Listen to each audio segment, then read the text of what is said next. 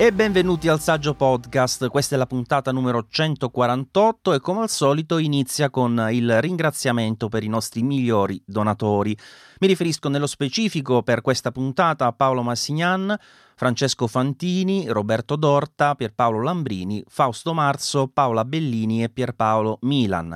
Loro sono i cosiddetti saggio maestro, vi ricordo che in uh, descrizione, o per meglio dire nelle note di questo episodio trovate come sempre il link alla mia pagina TP se volete entrare a far parte eh, dei saggi utenti donatori e passiamo poi ad un altro ringraziamento che riguarda invece quelli che hanno, come tanti altri, lasciato una recensione per il saggio podcast. Intanto iniziamo con una precisazione, non so se ricorderete, nella puntata precedente c'era una recensione dal titolo Grandi scissioni, ottimi contenuti, che ci interrogavamo con Luca cosa significasse. Poi ci ha scritto l'ascoltatore e ha precisato che in realtà era grandi discussioni, ma che ha dettato vocalmente eh, la recensione a Siri, che ovviamente, come al suo solito, ha capito eh, fischi per fiaschi. E poi L'altra recensione nuova è di Marco Bracco che scrive come un amico, lascia 5 stelle e dice grazie di tenermi compagnia e ovviamente vi ricordiamo se avete qualche istante del vostro tempo, se mh, mm, eh, lasciate una recensione per il podcast su Apple Podcast o dovunque vogliate, per noi è cosa sempre molto molto gradita. Se la lasciate su Apple Podcast ricordate anche di aggiungere oltre alle stellette un titolo, una descrizione così vediamo anche il vostro nome come ho fatto in questo caso con Marco Bracco, possiamo ringraziarvi nella prossima puntata. E andiamo a noi. Puntata numero 148, abbiamo un ospite che è stato già con noi, sono stato anche io con lui in diverse occasioni, per la verità non ci siamo ancora visti dal vivo, comunque saluto Antonio Moro, ciao. Ciao Mauri, ciao a tutti. È vero, sai che non ci siamo mai visti da... Noi, cioè, lavoriamo, lavoriamo insomma dai, ci divertiamo insieme online da, boh, 10 anni, 15 anni, quando abbiamo fatto il primo, che poi era un podcast anche quello lì, una vita fa una vita fa, ma non ricordo onestamente quando. Però non ci siamo mai però... visti di persona, è vero. Siamo mai. proprio la classica coppia di internet, Mauro. Siamo. È vero, è vero. Poi siamo vabbè, sicuramente distanti dal punto di vista geografico, eh, solo che a me non è capitato finora di venirti a trovare, ma questa è una cosa che mi sono messo proprio il, il puntino in agenda, prima o poi farò assolutamente, anche perché, eh, e poi ne parliamo, del, del, tuo posto, del tuo covo, insomma. bene, bene. Comunque, visto che non ci sentiamo da un po', no? facciamo, facciamo, il punto della situazione. Tu da allora adesso non sei più con Lega Nerd, sei autonomo completamente, hai ripreso uh, padronanza completa anche della tua attività. Sì. E il tuo nome, diciamo, ritorna ad essere noto con il nick di Itomi. Esatto. io da sempre ti ho sem- sempre voluto chiedere, ma che significa Itomi? Così è venuto fuori. No, Itomi è, è, venuto per caso, come, come succede su internet di solito. Stavo cercando cercando un, un, nickname per eh, World of Warcraft, quindi era la beta americana del 2004 e erano tutti occupati, i miei nick eh, diciamo dell'epoca di internet. In tv passava, eh, qualcuno se lo ricorderà, I cieli di Escaflone, che è un anime giapponese. La protagonista si chiama Itomi, Itomi è un nome femminile ma avrebbe l'H davanti.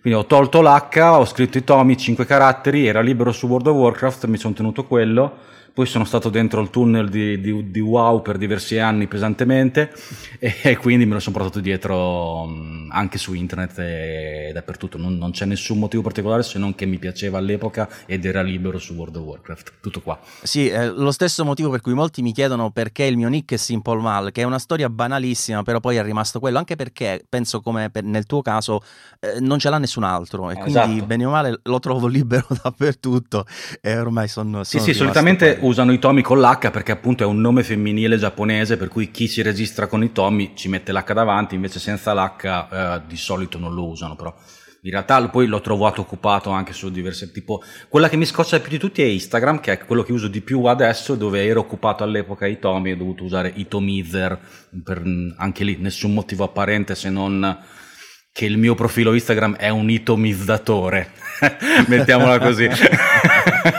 Però insomma su Instagram anche a me hanno fregato saggiamente però non quello sì, eh, sì beh saggiamente già, già, è più diciamo no nel senso che cioè, ci sta che qualcun altro gli venga l'idea di, di usare saggiamente, no? Eh. Però no, il bello è che non l'ha usato, cioè l'ha registrato, ah, non eh, è in uso. Sì, sai quelle cose. Sì, è abbandonato. Eh. eh. stendiamo un velo pietoso. Senti, eh, quindi tu da allora con i Tommy Studio stai facendo un sacco di cose fighissime, questa serie, i Tommy Creative? Eh, Lega Nerd l'ho fondato nel 2009 e sono rimasto, mh, mm, eh, diciamo, direttore. Sai che è stato l'anno in cui è nato saggiamente, 2009, a settembre. È vero, ma sai che tanti, tanti progetti sono nati in quegli anni lì, eh? Tu, mh, mm, quasi... C'era cioè, fermento. Non dico tutti, però moltissimi dei progetti online con cui, colla- con cui ho collaborato, collaboro, eccetera, che, che hanno un po', un po', di visibilità online, eccetera, magazine, eccetera. Quello erano gli anni dei blog, no? Nel senso che Uh, io ricordo iniziai a lavorare per diversi blog tra il 2004 e il 2005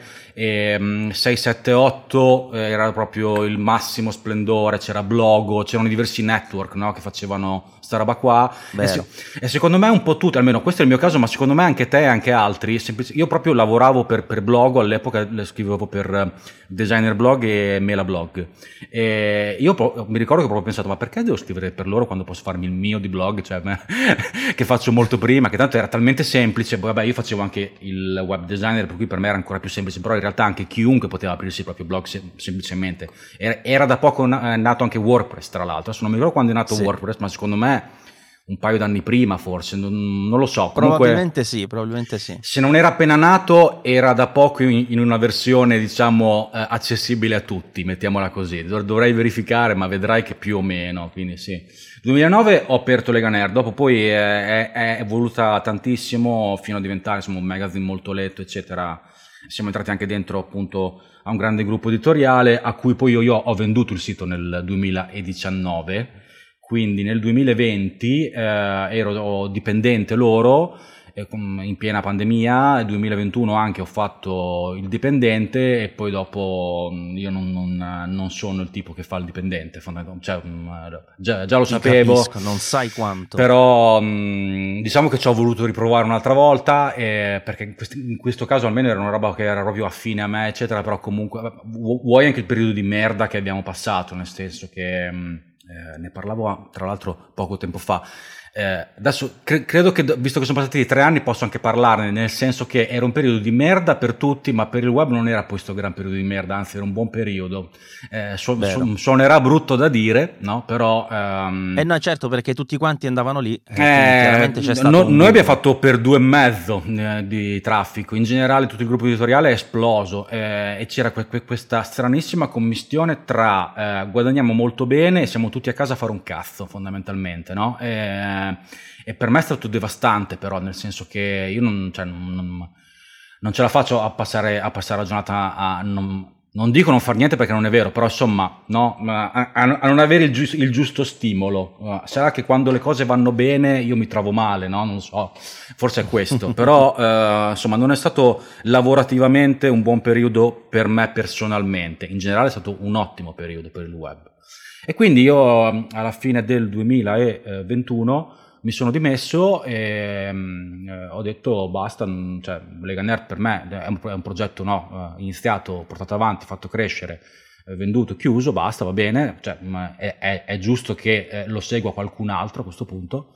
E si e, va ehm, avanti. E io, io, volevo fare altro, sì, volevo fare altro, altrimenti rischi di incastrarti lì per eh, tutta la vita, capito? Invece io no, ho, ho, ho, questi strani cicli di una decina di anni, ho scoperto poi con, invecchiando, no? Che devo... devo, eh, devo A chi lo dici? Devo, devo... ho visto la tua eh. biografia e ti capisco benissimo perché anch'io sono passato tra grafica, programmazione, fotografia, video, non mi sono fermato è così, un attimo. È così. Poi eh, diciamo quindi... che saggiamente è stato un po' da quando l'ho creato una cosa che è rimasta lì, che sì, rimane sì. lì abbastanza costante, però continuo a fare le mie cose extra, insomma. Sì, è giusto, è giusto così. Eh, eh, diciamo che hai la sfiga e il culo che, che, che non ti è mai cresciuto e, e, come, come, come, progetto enormemente, saggiamente. Però se ti fosse cresciuto enormemente, Mauri, tranquillo che dopo 5-6 anni probabilmente saresti rotto il cazzo anche te e avresti fatto altro, capito? Probabile. Invece ti, ti, ti rimane lì come, diciamo, no, eh, correggimi se sbaglio, però ti rimane lì come, diciamo, accessorio che funziona, però non ti porta via troppissimo tempo, ecco. È una cosa personale ormai, diciamo, la vedo così come ecco, un, non dico un hobby perché sarebbe sbagliato, però è comunque qualcosa che fa parte di me, diciamo, della mia giornata, della mia routine, di tutto quanto. È giusto, è giusto. Senti, parlami di questi così fighissimi che fai, tipo io ho l'Epic, lo 01, quello edizione Figa. Bravo, molto bene. A inizio 2022 mi sono ritrovato, eh, allora ero, eh, avevo, avevo, preso lo studio in cui mi trovo ora, che è quello di cui parlavi tu prima, in realtà era nato come nuova redazione di Lega Nerd, ma io sono entrato in questo studio a gennaio 2020, un paio di mesi prima de- della, della pandemia, per cui il progetto di trasformarlo in redazione è saltato dopo un mese praticamente. L'affitto era comunque a nome mio, per cui mi è rimasto lo studio, ero qua in questo posto molto bello eh, polivalente, mettiamola così, dove avrei potuto fare qualunque cosa, non sapevo bene che cosa fare, dico la verità, avevo diverse opzioni, potevo fare potevo spingere sul lato YouTube, potevo tornare a fare solo consulenze come freelance, potevo fare il grafico, potevo fare diverse cose. Alla fine eh, mi sono messo, um, volevo comunque portare avanti dei, dei, progetti editoriali, che è quello che ho sempre fatto, quindi qualcosa online di qualche tipo, ma non volevo più fare il classico magazine come, come era Lega Nerd, come era diventato Lega Nerd e come ce ne sono tanti altri online che fanno buoni soldi, ma editorialmente, mia opinione personale, sono abbastanza una merda, nel senso che eh, ne, ho parlato mm, tante volte, non voglio puntare il dito, non, non è quel punto, so benissimo eh, e ribadisco che per tenere in piedi una redazione di diverse decine di, di, di, persone, collaboratori, eccetera, l'unico modo in questo momento è fare quella roba lì, cioè news quotidiane, costanti, sì, sì, sì. devi click, fare click, clickbaiting, fare tutta eh. quella merda lì, no? Scri- scrivere per Google, testo, esatto, no? cioè fare la linea editoriale aprendo Google News, no? Cosa, quali news ci sono oggi? Non di cosa voglio che si parli oggi, ma quali news sono uscite oggi? Eh, scrivere con il linguaggio di Google, no? per cui formattare l'articolo in, man- in maniera tutta la SEM, SEO e sto cazzo maledetto, no? Tutta sta merda qua. Io non ne potevo più, proprio la odiavo quella, quella, quella, quella roba là. Io sono convinto che stiamo riempendo internet di merda eh, pubblicando quella roba lì. Eh, quindi non volevo più fare que- quella, quella roba lì. Però avevo ovviamente un problema economico, cioè prettamente di sussistenza. Non è che non, non, sono mai stato particolarmente ricco, per cui non è che potevo fare i miei progettini editoriali infischiandomene, dovevo trovare il modo di monetizzare in una qualche maniera eh, una cosa diversa. Cos'è una cosa diversa? Per me una cosa diversa era fare un sito senza pubblicità, perché qui non, non l'ho detto adesso, però l'altro enorme problema non è solamente la parte prettamente editoriale di questi siti, cioè di come scrivono e cosa scrivono, ma anche il, con- il, contenitore, non solo il contenuto è una merda, ma anche il contenitore è una mega merda perché è piena di banner che si sovrappongono, che ti spostano il contenuto mentre lo leggi. È imbarazzante, sì. Certe volte vedi in una pagina del telefono, mi accorgo che la parte leggibile sono tre righe, il resto è banner sopra, banner sotto. Sì, perché in realtà non ci rendiamo più conto che intanto uh, si è perso completamente il fattore community. E io adesso sto, ovviamente, per chi ci ascolta, eh, sto generalizzando enormemente. Eh. Ci sono progetti eccezionali online, non voglio dire che sono tutti così, ci sono mh, mm, progetti veramente ottimi, però generalizzando sono, sono certo che chi ci ascolta capisce perfettamente di cosa parlo perché tutti ci siamo finiti in quei, in quei siti lì, ok? Il, il problema di, di tutto questo enorme è che in quella maniera lì si è persa la community perché la gente non torna più in quel sito lì e quando va in, in quei siti spesso ci finisce senza neanche sapere in che sito è cioè, mi spiego meglio. Sì, sì, è Google che te l'ha portato e poi chiudi e basta, è finita. L'esperienza. Ti ci ha portato Google o hai cliccato su Facebook con un clickbait o con una roba che sembrava interessante eh, o legato all'attualità per cui volevi saperne di più. Clicchi, tu neanche sai in che sito sei leggi le quattro righe del, dell'introduzione che ti spiegano la news, perché la news di oggi è, non, non, è altro che il lancio ANSA di, di dieci anni fa, no? Cioè in realtà la news sono due righe letteralmente. Poi dopo che poi eh, i, eh, gli editor si sforzino a scrivere 100 righe perché altrimenti Google non ti indicizza è un altro discorso, ma la news finisce in due righe di, di minchiate, cioè quella è. Spesso potrebbe stare solo nel titolo. Bravissimo, spesso è il titolo, capito? Poi dopo sono, eh, siamo molto bravi a nascondere il titolo in modo che tu debba cliccare per, per, andare a scoprire. No, no, non crederai mai eh, com'è diventato uh, Maurizio dopo 50 anni, queste cose qua. E, eh, insomma, vabbè, insomma, io non volevo più fare quella, cioè, una sola cosa sapevo, quella roba lì non la volevo più fare, no? Uh, quindi, come faccio però a non far più quella roba lì e a camparci, visto che non è per me un hobby ma è un lavoro?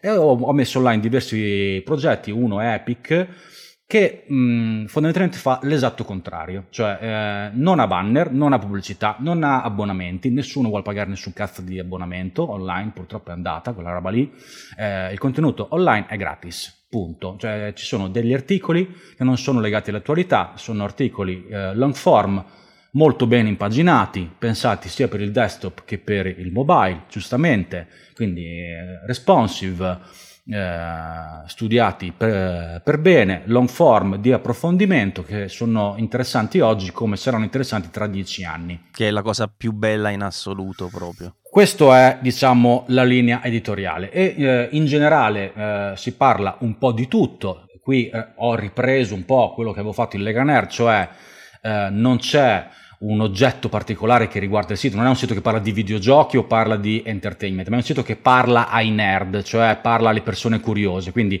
l'unica cosa fissa è il target, ma l'oggetto è mh, mm, il più vario possibile, quindi tu scrivi qualunque roba che possa essere potenzialmente interessante per delle persone curiose, quindi mh, mm, capirai che praticamente qualunque roba è potenzialmente interessante. Eh, solo che mettendo online una roba de- del genere, su cui ho lavorato molto, era chiaro che non avrei potuto monetizzarlo in nessuna maniera, perché già se togli i banner è game over, se togli, eh, perché tanto poi non, non, può fare una cosa così il traffico che ti consente di monetizzare con i banner, per cui sarebbe anche stupido metterli, no? nel senso che se devo fare 30 euro al mese, meglio non mettere i banner in modo da certo, offrire certo, solo l'esperienza un'esperienza di lettura sensata, eh, esatto.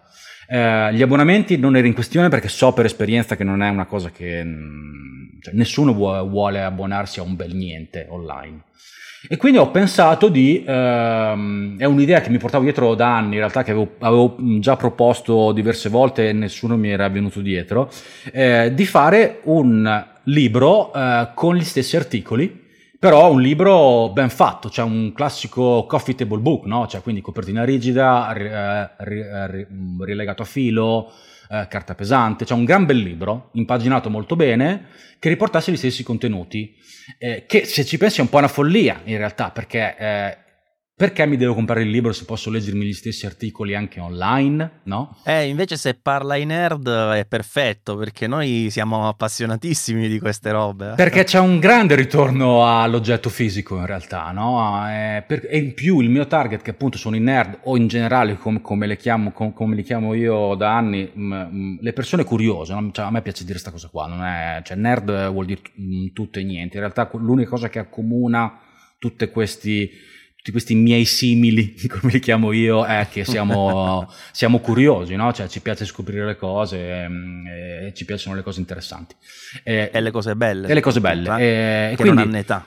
Esatto, e quindi que, que, quello che eh, poteva funzionare era fare un gran bel libro, quindi a quel punto il fatto che il contenuto fosse disponibile anche online ehm, era indifferente, anzi il, il sito era, era, un volano per eh, la vendita del libro, nel senso che magari, non so, mh, mm, eh, un, arti- un, articolo è la, ehm, la, la, nascita di Dungeons Dragons, per cui tu vai su Google, cerchi, cioè, arrivi su uh, whatisepic.it, che è il sito di cui, di cui, sto parlando, magari ti leggi tutto l'articolo, oppure lo scorri un po', perché poi sono articoli anche un po' lunghi, no? per cui non particolarmente agevoli da leggere online, tra l'altro, no? per quanto sia ben impaginato. Magari sai, leggi l'introduzione, scorri un po', arrivi in fondo all'articolo e c'è scritto, sai che c'è questo articolo qua è dentro a un libro e il libro è fatto così e cos'ha e lì converto fondamentalmente. Certo. Il meccanismo, per quanto sia eh, becero stupido e semplice, eh, ha funzionato, ha funzionato alla grande. Chiaramente io avevo anche un mio seguito, eh? nel senso che in tanti mi hanno chiesto, oh, allora anch'io, cioè nel senso non è che mh, chiunque da zero apre sta roba e funziona e vende migliaia di copie, non è così, non voglio dire sta roba perché non è così. Chiaramente devi avere un minimo di tuo seguito come creator, eh, cioè per, eh, per, forza, e devi avere un minimo di, eh, sì, di seguito e che eh, diciamo si fidi di te, perché in realtà per quanto tu possa dire guarda i contenuti sono tutti online, la maggior parte compra il libro senza aver letto praticamente niente. Presente. O, o ecco, vedi, eh, no, beh, è normale. In tanti mi hanno scritto: So benissimo che gli articoli sono online, ma aspetto di ricevere il libro perché voglio leggerli in forma cartacea, no? che, che ci sta. Anche perché io poi ho fatto un, ho fatto un pre-order, per cui dovevi fidarti ancora di più di me, nel senso che io l'ho cominciato a vendere a maggio, ma l'ho consegnato a dicembre il libro, per cui perché non avevo modo altrimenti neanche di stamparlo, nel senso che comunque è un investimento importante stampare un libro del genere, per cui avevo bisogno di fare un pre-order in cui mi entrassero i soldi prima, de- de- detta proprio fuori, cioè come va detta, no? cioè, senza alcun problema. Ehm, però è andata bene, è andata bene, ho fatto quello, Epic, Epic è una collana, per cui eh, sul dorso di Epic 1 c'è scritto 1 e quindi quando esce il 2 tu Maurizio lo devi comprare il 2 non è che puoi avere l'1 e non avere il 2 quando esce il 3 non ti comprerai che il 3 ordinato quello, molto eh? male. Però comunque ci avrai lo stimolo capito? Perché sei comunque un nerd come me. Certo. per cui essendo una collana insomma io gioco su quello chiaramente più um, Epic parla un po' di tutto per cui eh, si presta anche a questa cosa qua.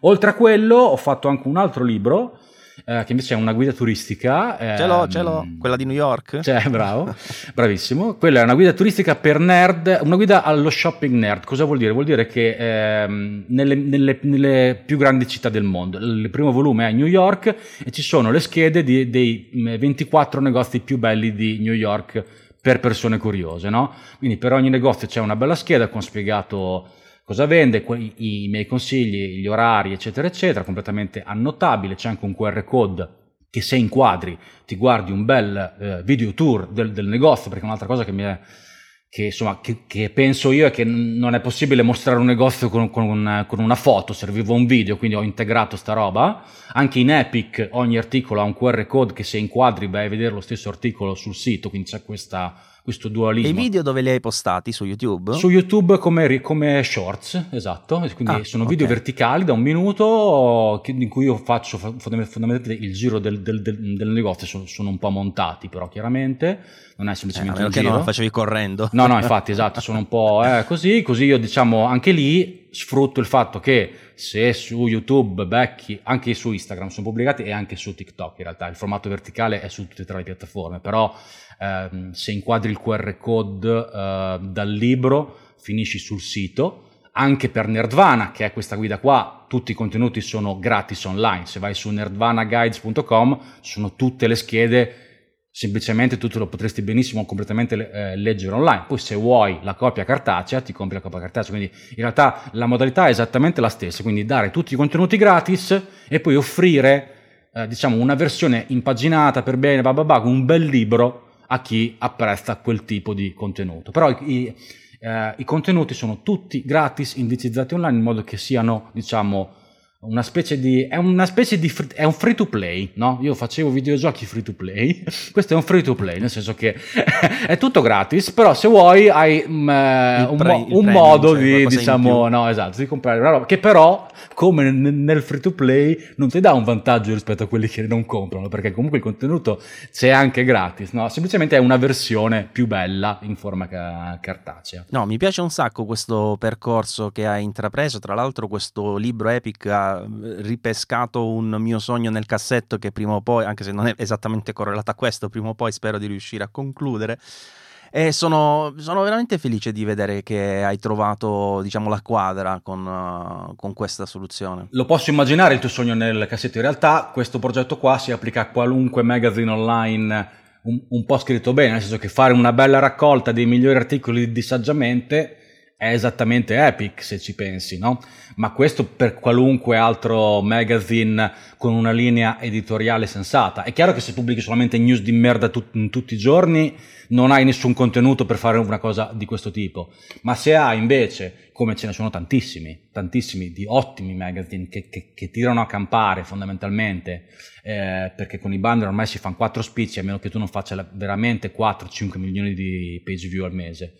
Eh, se hai un magazine di quel tipo lì, un progetto editoriale tipo il mio, e se hai una community forte che ti si porta avanti ne, ne, negli anni, che crede in te, bla bla bla bla bla bla bla, eh, questo è un, è un, buon modo di monetizzare, alla grande che lo è, perché comunque i margini sono buoni eh, sulla, sulla, sulla editoria. È molto interessante. Anche se comunque è un lavoraccio, eh, perché certo, io chiaro. stampavo libri in passato e già solo impaginare si perde tanto tempo. Chiaro. Prestampa, stampa, lav- lavoraccio, scelta delle carte. Anche lì io ho la fortuna che io nasco grafico, per cui quello è il mio mondo e bla bla bla bla bla. Non sto dicendo che chiunque abbia un sito online domani si mette lì e fa un libro perché, perché non è così, ovviamente. Certo. Il mio è un caso super particolare, ma a me diciamo che si sono incastrate molto bene le cose perché ho quel tipo di professionalità. Io ho sempre scritto, ma sono sempre stato più un grafico che scriveva di, di uno che scrive che fa anche il grafico, no?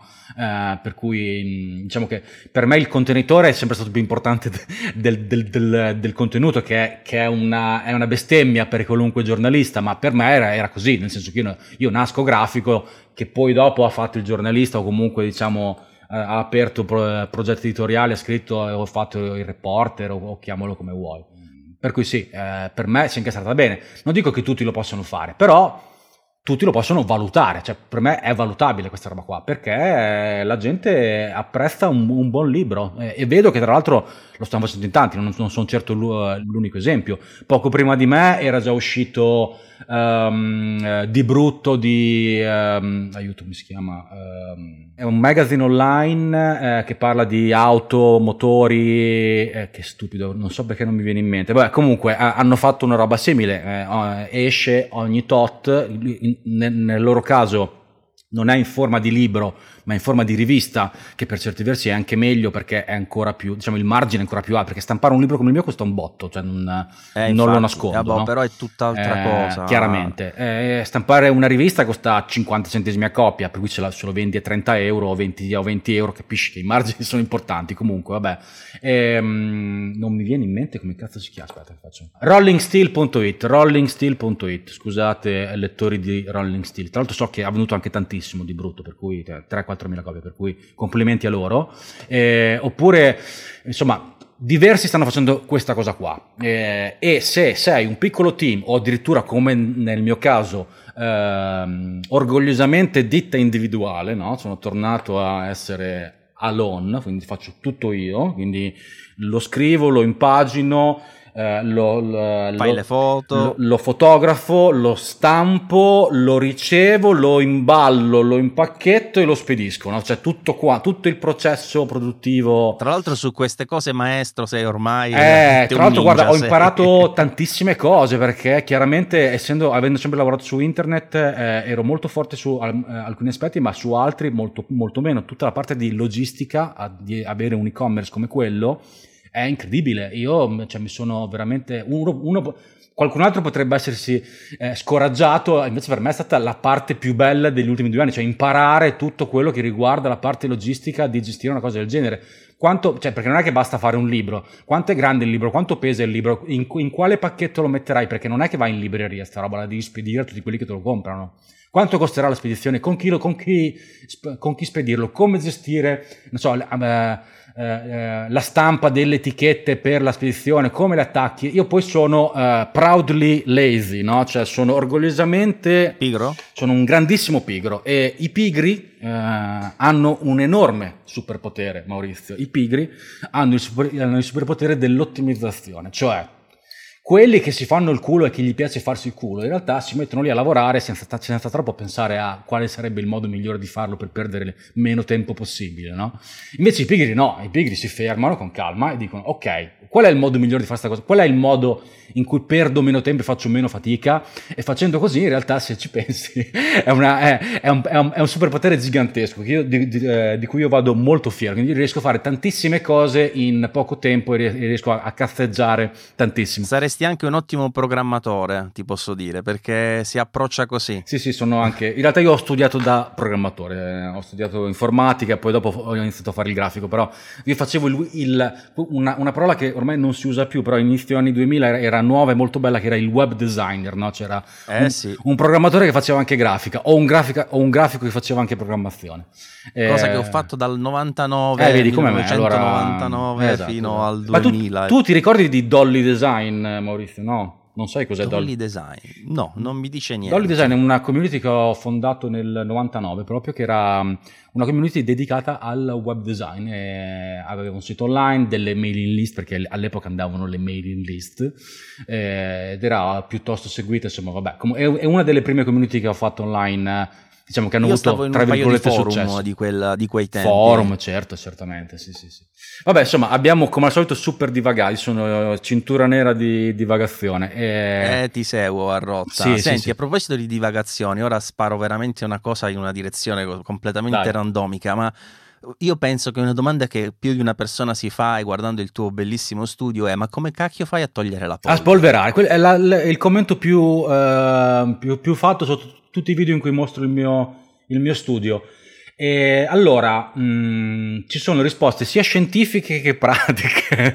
sen- no, ma aspetta, intanto, intanto, la domanda principale è: ma la togli la polvere? Sì, sì, sì chiaramente spolvero ogni tot, però molto meno di quanto uno possa immaginare. Allora, prima cosa, il mio studio è uno studio che per lo più si vede in video e in video la polvere non si vede. Quindi di base non è una preoccupazione gigantesca, a parte, diciamo, eh, la mia scrivania e i posti in cui lavoro, il fatto che sullo scaffale là in fondo ci sia un po' di polvere, a me me ne frega fino a un certo punto, nel senso che per me quello è uno sfondo video, no? Non è che vado lì a inquadrare a un centimetro e si vedrà la polvere. Quindi questa è diciamo la risposta più pratica, nel senso me ne fotte fino a un certo punto di spolverare tutto quanto lo studio.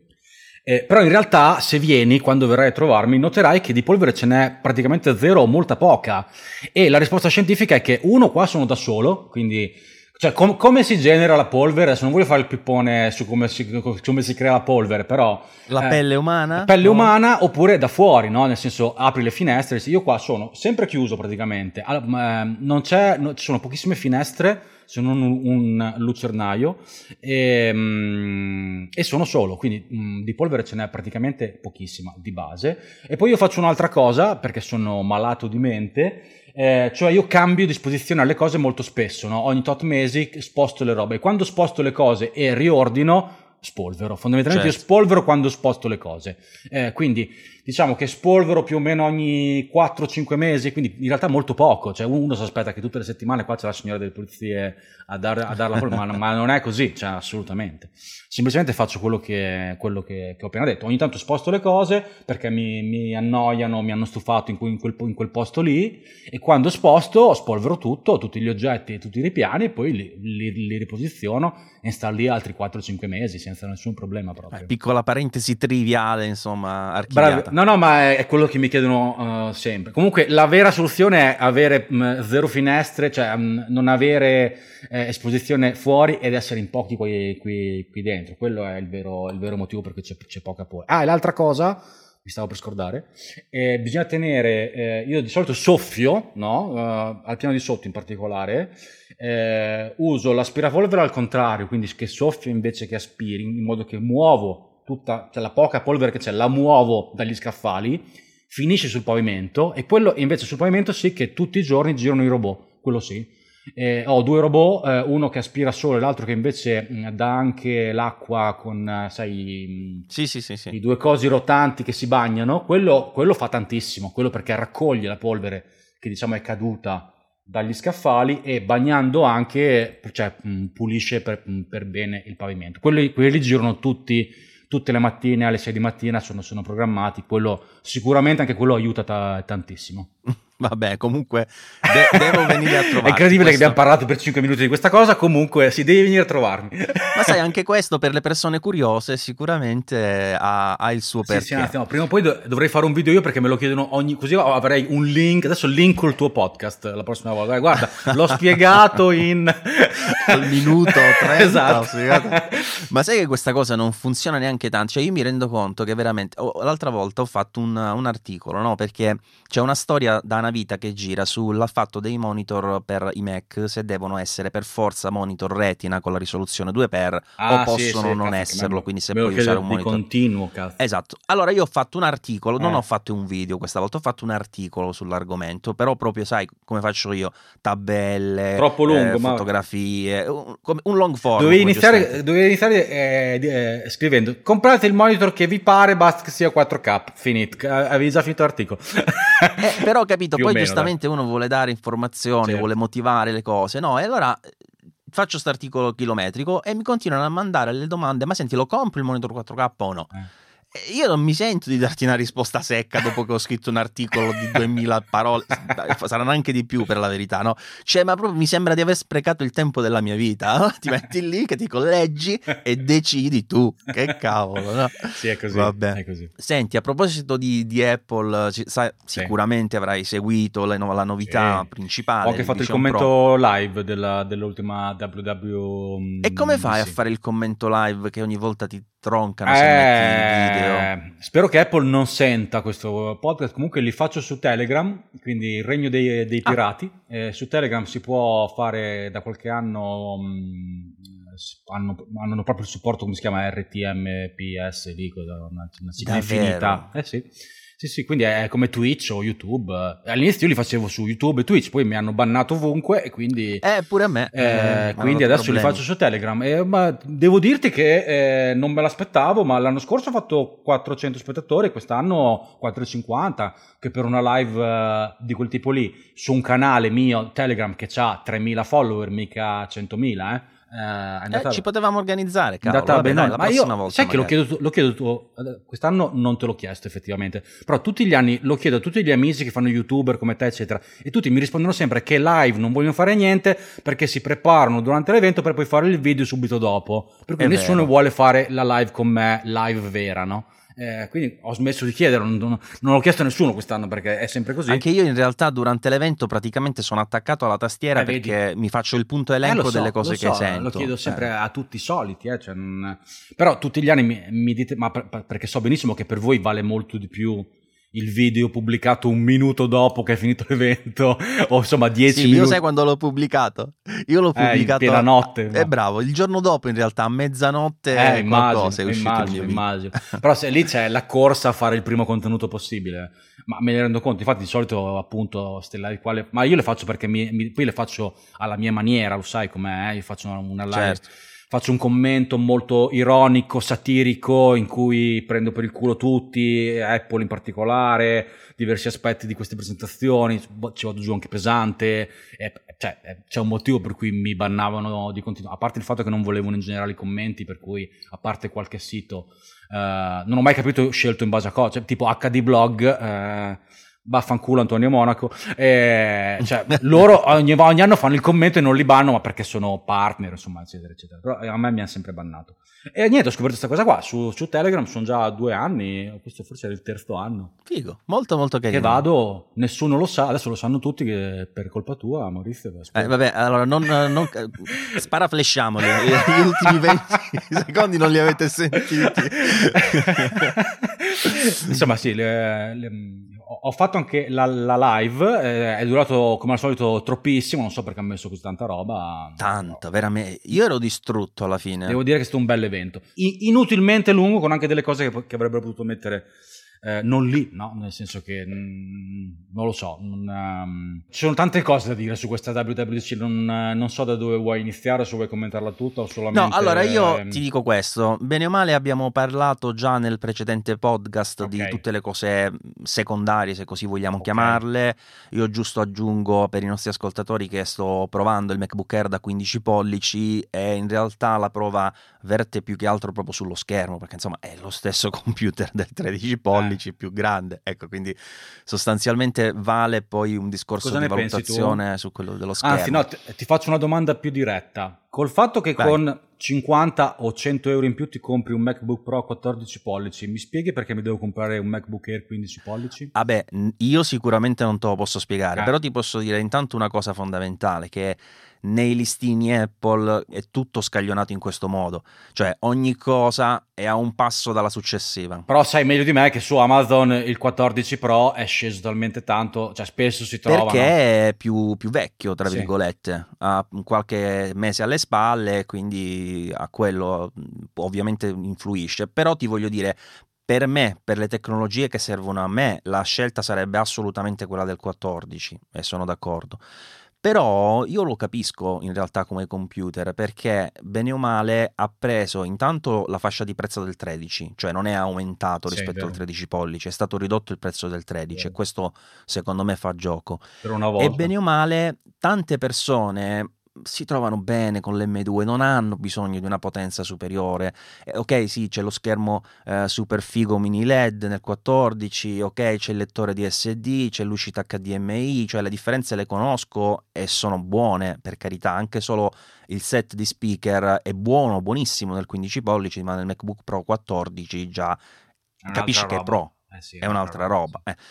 Però alla fine è, uno sch- un computer leggerissimo, con uno schermo godibilissimo mm-hmm. che tutto il comparto multimediale ce l'ha assolutamente fatto bene che non costa troppo se consideriamo gli standard qualitativi che dispone con prestazioni che nella maggior parte dei casi saranno sufficienti. Quindi se uno si trova in che quella funzioni, situazione lì... che funzioni come rapporto qualità-prezzo non c'è alcun dubbio e insomma spacca il culo a praticamente qualunque roba sul, sul mercato su questo uh, non ci piove l'unico problema che vedo è quello che, che, ti dicevo che il 14 Pro è calato talmente tanto uh, su Amazon in particolare, il fatto che Apple abbia iniziato a vendere su Amazon si fa sentire in questi casi, no? Cioè, lato certo. utente è una figata, ma lato diciamo uh, economics no? Uh, è, un, è, un, casino era, era, meglio prima nel senso quando vendeva solamente Apple anche perché l'usato da questo punto di vista che era uno dei grandi punti di forza di Apple una volta eh, insomma adesso si svalutano molto più in fretta i prodotti è Apple vero per colpa di Amazon questa cosa. per colpa di sì, Amazon sì, sì. no? Eh, molto, molto quindi insomma se devi comprare è una figata che ci sia su Amazon tutto quanto a 500 euro in meno magicamente o anche tutto il, ricondiz- tutto il mercato del, del, del, ricondizionato che è strepitoso, no? Nel senso che per chi deve comprare adesso è veramente... Cioè io un iPhone nuovo non me lo comprerei mai in questo momento a meno che non sia uno che abbia esigenze molto particolari. Cioè un 12 ricondizionato adesso è una bomba atomica, nel senso che non, non, non trovo niente di meglio. E idem su, sui computer, stesso discorso. Guarda, secondo me sui computer o comunque anche sugli altri dispositivi, ma parlando dei computer, comunque il fatto della maggiore libertà di scelta, se vogliamo chiamiamolo così, che abbiamo grazie ad Amazon, in parte è anche problematica, perché vedo che tante persone sono forse più in crisi adesso che hanno questa vastità di opzioni, mm. perché ci sono cose che si accavallano, che prima non, non, succedeva questa cosa, come dicevi tu.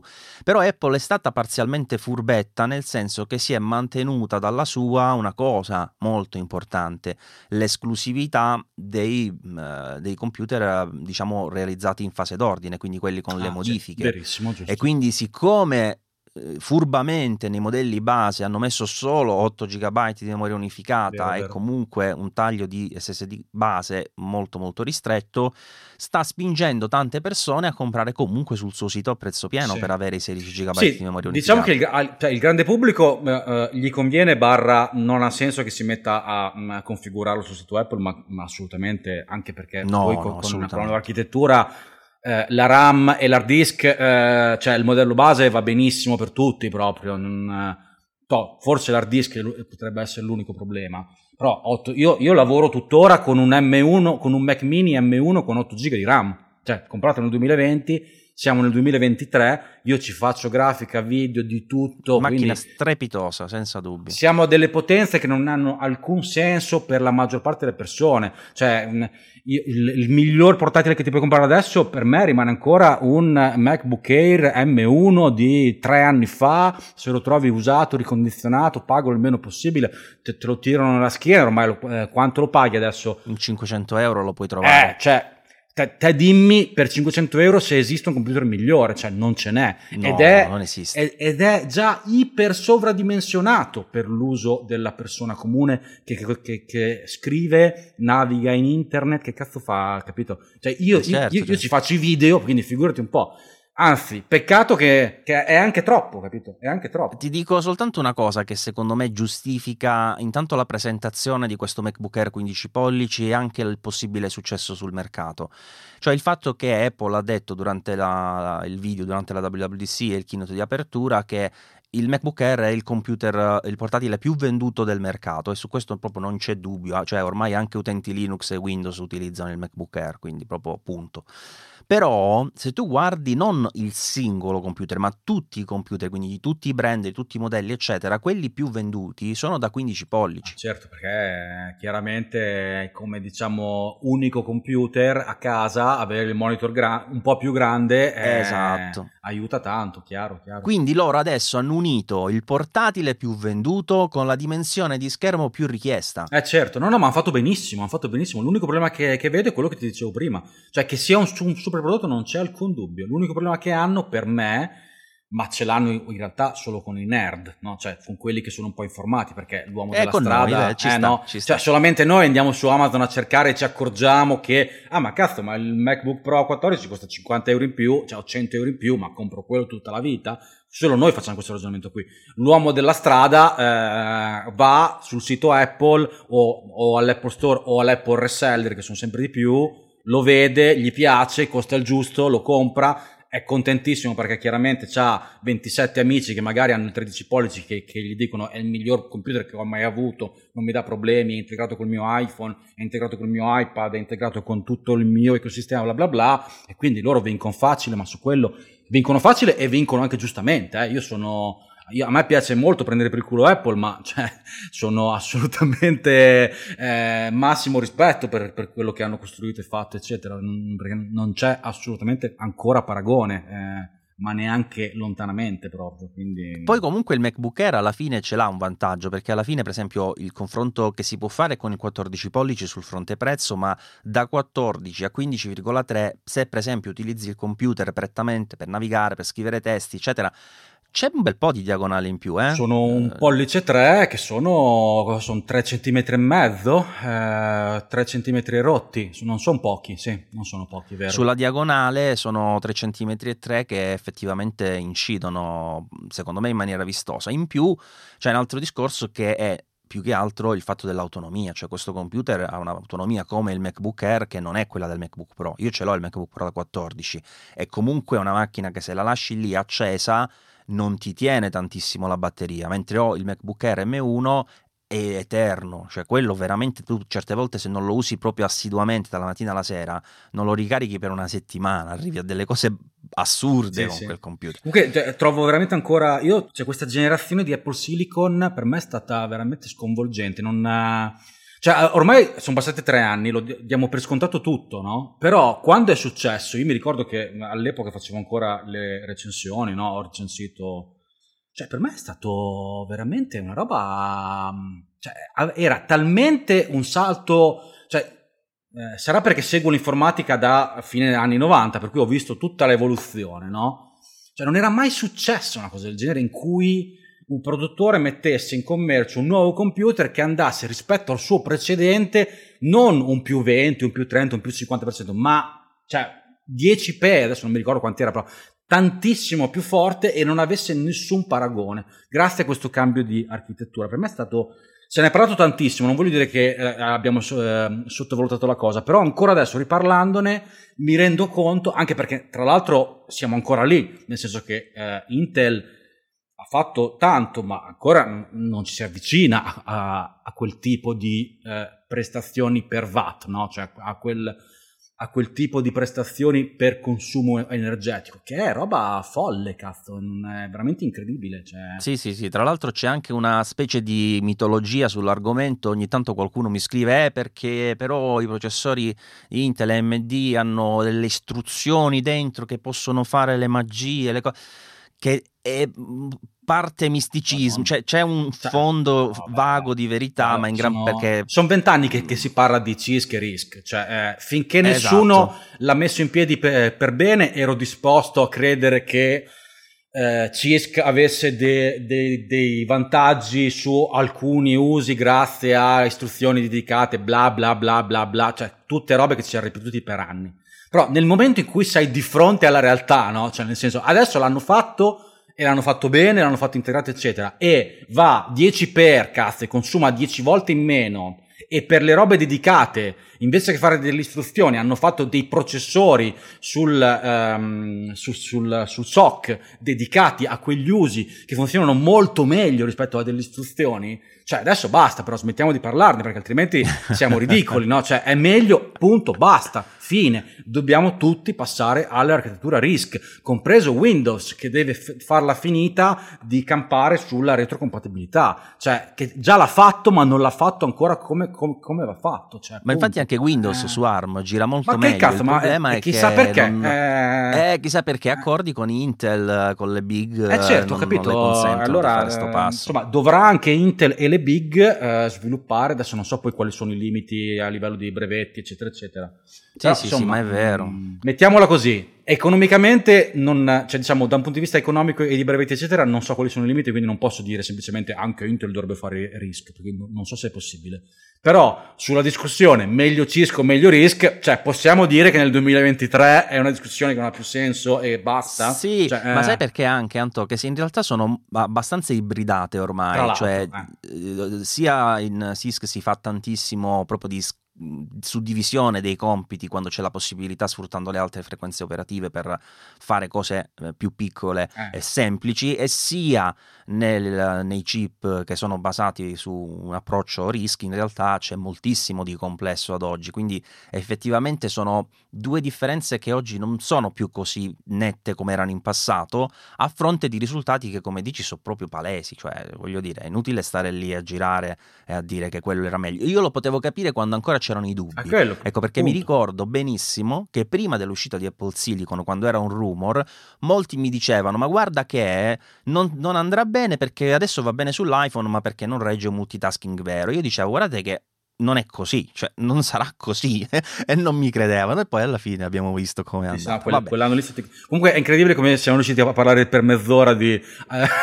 abbiamo divagato un'altra volta Maurizio, molto bene. Eh sì, eh sì dai, cerchiamo di andare al dunque perché allora, di parliamo? dicendo. parliamo di, di, di quel Vision di, quel, quel, quel, il mascherone? Del mascherone da sub, parliamo di questo Vision Pro, mannaggia, mannaggia, mannaggia. Eh, l'ha fatta grossa, l'ha fatta molto grossa quest'anno. Allora, io ero, ero tra quelli che pensavano pensava che non lo presentassero. Cioè, nel Pure senso io. che ehm, ero, ero, fino alla ero, fine ho pensato ero in dubbio, Ero proprio sì, convinto sì, anche durante la live, eh, quando poi ho visto che eh, Kojima se lo sono giocato non per quello, ma prima per altro, ho detto, vabbè, ok. Perché una delle cose che mi faceva pensare che Uh, avrebbero presentato il visore e che si sapeva che eh, Kojima era stato uh, in Apple a registrare qualcosa e io pensavo mm-hmm che avesse registrato un pezzo per dire che avevano fatto un nuovo videogioco per il visore VR, no? Cioè mi, mi immaginavo quello.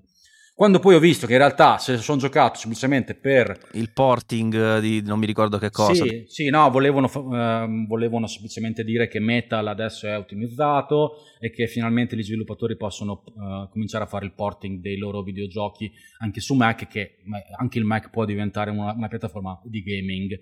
Ovviamente lì sarà difficile perché non è in mano loro, la questione è in mano a tutti gli sviluppatori. Però quindi... non so se hai seguito la, l'evoluzione di sta storia, quel porting kit che hanno fatto praticamente... Cioè il giorno dopo, mm. ma veramente il giorno dopo, eh, su Reddit, quindi neanche proprio il, gli sviluppatori, le software house delle, de, dei giochi, avevano già fatto vedere come su, sui Mac possono girare in un secondo, perché l'hanno fatto il giorno dopo, sì. eh, giochi come per esempio Cyberpunk girava sul Mac M1 eh, non l'Ultra, il Max sì. con dei frame rate pazzeschi. Speriamo, no, questo, questo, me l'ero perso, comunque speriamo bene, nel senso che non sarebbe male vedere, eh, cioè se è veramente così sem- semplice fare il porting, tra l'altro poi eh, contestualmente, non mi ricordo se durante la WWDC o l'avevo visto prima, hanno portato anche Unreal Engine 5, ehm, adesso... Prima, diciamo, prima è successo. Eh, dico esporta, ma non è che pre- premi un tasto esporta e fai il videogioco per Mac, comunque diciamo è ottimizzato anche per Metal, è nativo per Apple Silicon esatto, adesso, esatto, sì. Esatto. Eh, quindi ben venga se, cioè, se il Mac diventasse anche una delle tante piattaforme di gaming,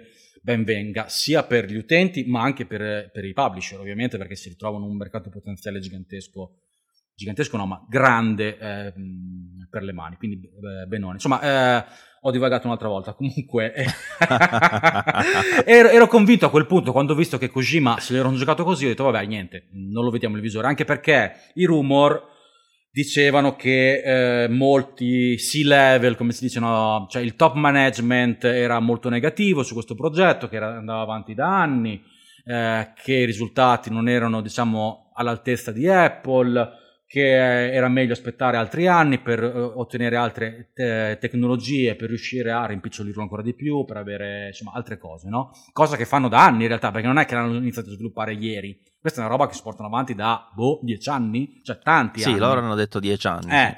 E chiaramente in questi dieci anni abbiamo visto tutta l'evoluzione di questa roba qua, sia Apple style che non Apple style. Cosa voglio dire? Voglio dire che chi non è Apple eh, appena ha qualcosa la tira fuori, no? Per poter dire l'ho fatto io per primo il visore Pippo Pappa, no?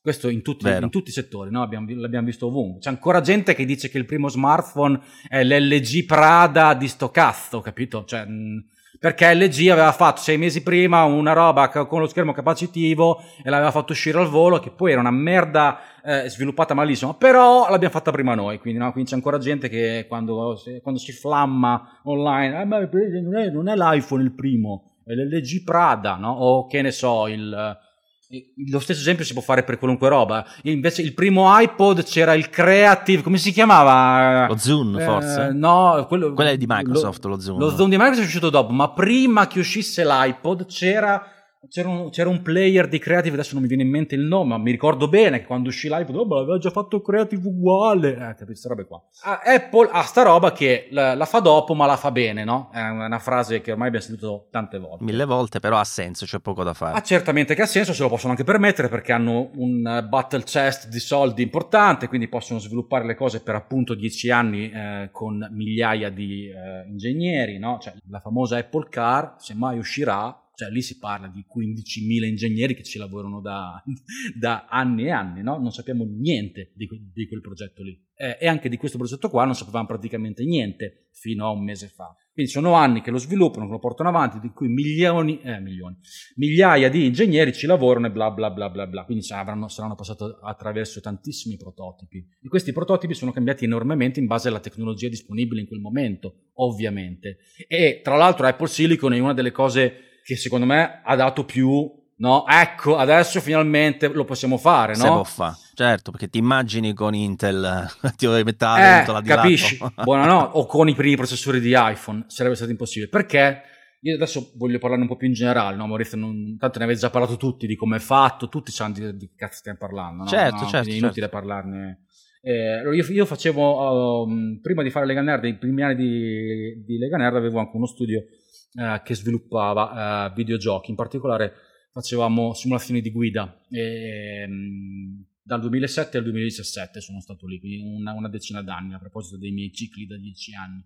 E, e lì ho avuto modo di testare tutti quanti i vari visori di realtà virtuale, aumentata, mixed reality, un po' perché ce li compravamo noi, un po' perché ce li mandavano in test, perché chiaramente eh, l'utilizzo come simulatore di guida è uno degli utilizzi migliori per la realtà uh, virtuale. Non c'è motion sickness, sei comunque seduto di base, hai in mano un volante, ti sembra di essere davvero lì con un visore in, in mano, eh, in testa, mentre hai in mano il volante e stai giocando a, un, a una simulazione di guida. Simulatori di guida, simulatori di volo, astronavi, quelli sono, diciamo, gli usi migliori, no? Non si possono invece fare ancora tutti quanti i videogiochi in cui ci si muove perché hai una motion sickness esagerata. Tant'è vero che anche il visore di Apple te lo fanno sempre vedere seduto e neanche te lo vendono come roba per fare i videogiochi, ma per guardarci film, per cui mh, mm, quello è, il motivo, è uno dei motivi principali, la motion sickness. Quello è, un, è uno scoglio su cui ancora non ci si muove. Perdonami se ti interrompo, ma giusto per essere al passo con uh, quello che dici,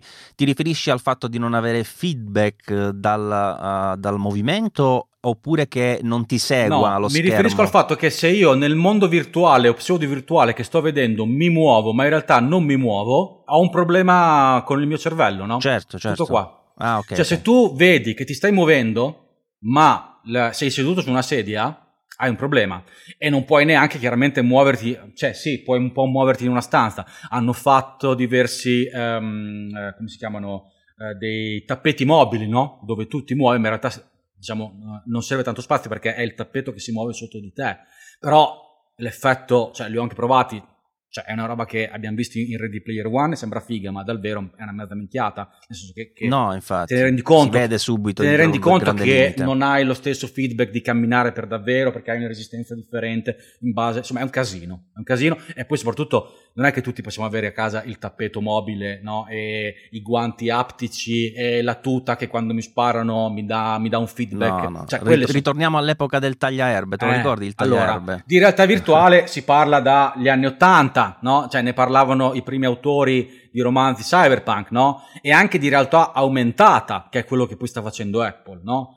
Cioè del fatto che in un futuro, cioè negli anni 80 si diceva in un futuro non avremo più schermi, ma interfacciandoci direttamente con i nostri occhi, quindi avendo degli occhi cibernetici, chiamiamoli così, quindi potendo illudere il cervello di avere davanti qualcosa di differente, non ci serviranno più schermi, tastiere, non ci servirà più niente, perché semplicemente agiremo in questa realtà aumentata, no? Questa è roba da, di 50 anni fa. Poi lì la si immaginava e piano piano si è cercata di implementarla in una qualche maniera, no? E I primi visori di realtà puramente virtuale facevano già qualcosa di simile la prima a fare un visore di realtà aumentata. Sto per dire Microsoft, in realtà non è stata Microsoft, è stata un'altra di cui non ricordo il nome, mi sembra che si chiamasse Meta qualcosa, adesso non, non mi ricordo. Comunque erano però visori, devi immaginarteli, per farci capire, eh, i visori di realtà aumentata sono quelli in cui vedi la realtà che è attorno a te,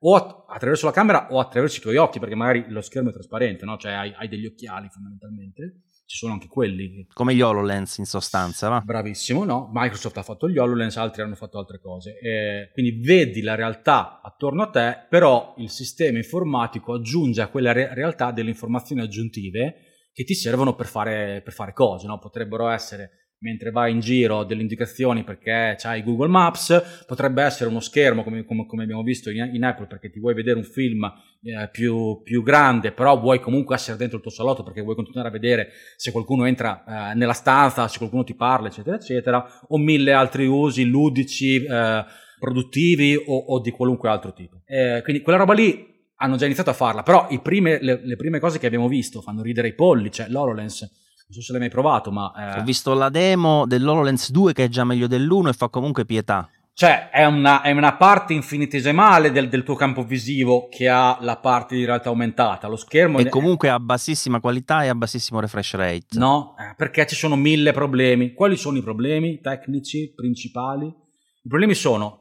tolta la motion sickness, quindi facciamo finta che usiamo solamente eh, gli usi in cui sono seduto, quindi non ho problemi di motion sickness, sono la risoluzione, il primo problema gigantesco.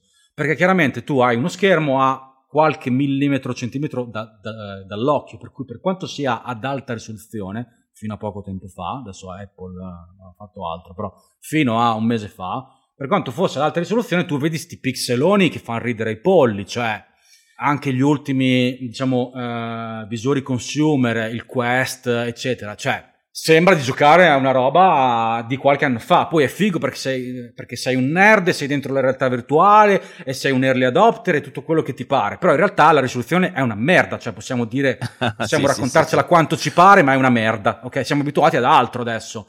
Eh, perché siamo abituati a risoluzioni altissime dove tu non percepisci quasi più il pixel, no? Invece lì lo vedi molto bene il pixel. Quindi quello è un problema gigante. È un problema sia diciamo, di schermo, cioè avere uno schermo che ha una risoluzione talmente alta che a, alla distanza di un centimetro non vedi il pixel è un problema tecnico, primo.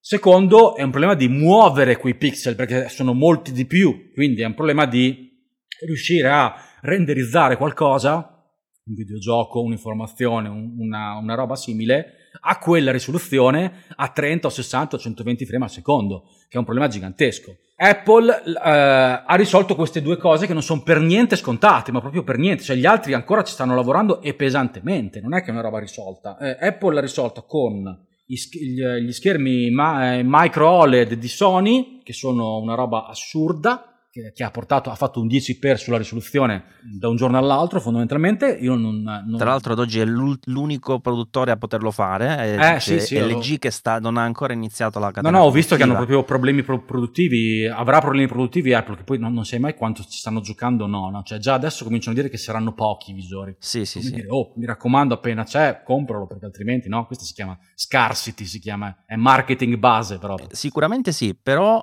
pare che sia anche una questione proprio tecnica perché effettivamente non ci sono LG, non ci sono Samsung a poterlo fare, c'è solo Sony. Che ne fa non, eh, 100.000 a, a, trimestre, mi sembra. Tra 100 e 200.000 a trimestre eh, con una previsione massima 400 di 400 e 800.000 all'anno, no? Cioè meno di un milione all'anno. Sì. Che poi in realtà adesso non so quanti, quanti, che, che, previsioni di vendita avranno, però almeno per la, prima, per la prima generazione io non credo che più di un milione, non lo so, eh. Tanto L'hanno ogni, ogni volta mi sbaglio. Stati Uniti, quindi eh, bene o male. Esatto. Comunque, diciamo che Apple è riuscita a risolvere questa roba qua negli anni, no? Quindi sempre il discorso che facevamo prima, no? Sono dieci anni che lo fanno, ogni volta esce qualcosa di nuovo, di nuovo e ogni certo, volta la implementi. La, la implementi sui tuoi prototipi interni mi immagino, ma è così, faranno una riunione in cui fanno testare sta roba anche a, al top level management e a quel punto ogni volta dicono è buono, cioè basta, no? E ogni volta insomma si è sempre detto no, non basta, no, non basta, no, non basta. Stavolta è bastato. Quindi perché? Perché hanno fatto sta roba qua del monitor e l'altra roba che è passata un po' in sordina ma è una bomba atomica è il fatto di riuscire a renderizzare ad alta risoluzione solamente il punto in cui guarda l'occhio e non il resto dello schermo. Ah sì sì sì, no? è vero. Se ne parla da diversi anni di questa roba qua, l'hanno teorizzata inizialmente, perché se ci pensi ha molto senso. Se il tuo problema di elaborazione è che non puoi renderizzare tutta la full risoluzione che hai a 30, 60, 120 frame al secondo perché non ti basta la potenza, è molto furbo dire renderizzo alla massima risoluzione solamente il punto in cui guardo, tutto il resto è a bassa risoluzione perché tanto è fuori cioè è, campo è, visivo, certo. è nel tuo campo visivo periferico e quindi può essere eh, renderizzato a bassa risoluzione. Sta roba qua. Piccola parentesi, questa cosa Apple la fa da tempo anche nei computer, cioè per dirti le eh, cose che sono in secondo piano, le finestre che sono in secondo piano, se hanno un contenuto che consuma per esempio un video, ok, sì. se sta lì in secondo piano loro non renderizzano la parte video. Giusto, verissimo, vuoto. verissimo. Eh, Però in questo caso devi pensare che hanno sviluppato un sistema che traccia il tuo occhio in tempo reale al, allo stesso frame rate in cui stai. Che poi sono 90, mi pare 90 Hz hanno verificato. No, va, continuiamo a dire 30 perché non, non, mi ricordo, 90, ok. Quindi tu 90 volte al secondo devi capire esattamente dove guarda l'occhio e i primi test, cioè i pochi che l'hanno provato, dicono tutti che una delle cose che li ha sorpresi di più è proprio il tracking, de, il tracking dell'occhio. Quello è un altro bre- breakthrough te- eh, tecnologico gigantesco che gli permette di risolvere altri problemi che sono appunto tra i principali di quelli che dicevo. È passato, lo ripeto, un po' in sordina, ma tutti gli altri non l'hanno risolta sta roba qua e se non la risolvono, insomma, è un problema, no? C'è solo Apple per ora c'è riuscita in maniera efficace. Quello è uno dei famosi scalini che avranno fatto e che hanno detto ok, abbiamo fatto sta roba bene, adesso possiamo fare tutto il resto, perché abbiamo Apple Silicon, addirittura l'M2, no? Magari era, era, pronto anche l'anno, ah, era pronto anche tre anni fa probabilmente, dove già l'M1 era buono, ma magari non era pronto il sistema di tracking dell'occhio, per esempio, no? Certo. O non c'erano ancora i monitor Sony, per esempio. Insomma, risolto tutto questo, si ritrovano in mano un visore che tecnologicamente è allucinante non c'è altro modo di descriverlo. Chiunque abbia seguito un po', come dicevo prima, tutto il mercato dei visori VR, AR, MR degli ultimi 10-15 anni, vede quella roba lì. Io non l'ho provato chiaramente, per cui scherzavo durante durante la live avevo chiesto a tutti quelli che mi guardavano, mi raccomando, quando i miei colleghi commenteranno questa roba qua, chiedeteli ne, ne, ne, nei commenti, ma l'hai provato te? Perché se non l'hai provato stai parlando di niente, no?